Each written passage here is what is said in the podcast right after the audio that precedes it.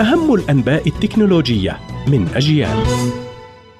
إليكم نشرة التكنولوجيا من أجيال أهلا بكم. شركة كلاشينكوف تبدأ ببيع بندقية أم بي 155 ألتيما متعاضدة الأغراض والتي حصلت على تقنيات مميزة وشكل أنيق. هي أول بندقية روسية مجهزة بكمبيوتر داخلي يظهر لمستخدمها معلومات تتعلق بعدد الطلقات، سرعة معدل الرمي وفيه ساعة وبوصلة إلكترونية. يمكن إقرانه مع الهواتف أو الحواسيب عبر شبكات واي فاي لنقل البيانات وتخزينها. صناعة البندقية من أجود المعادن المستعملة في صناعة الأسلحة.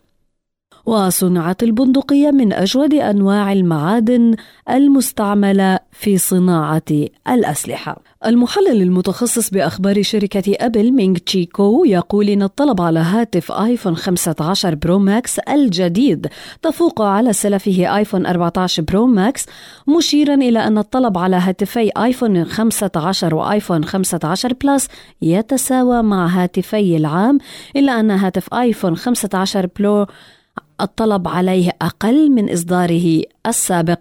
مرجعا ذلك إلى بحث المستخدمين عن تجربة كاميرا محدثة في طراز آيفون 15 برو ماكس الأكثر تقدما.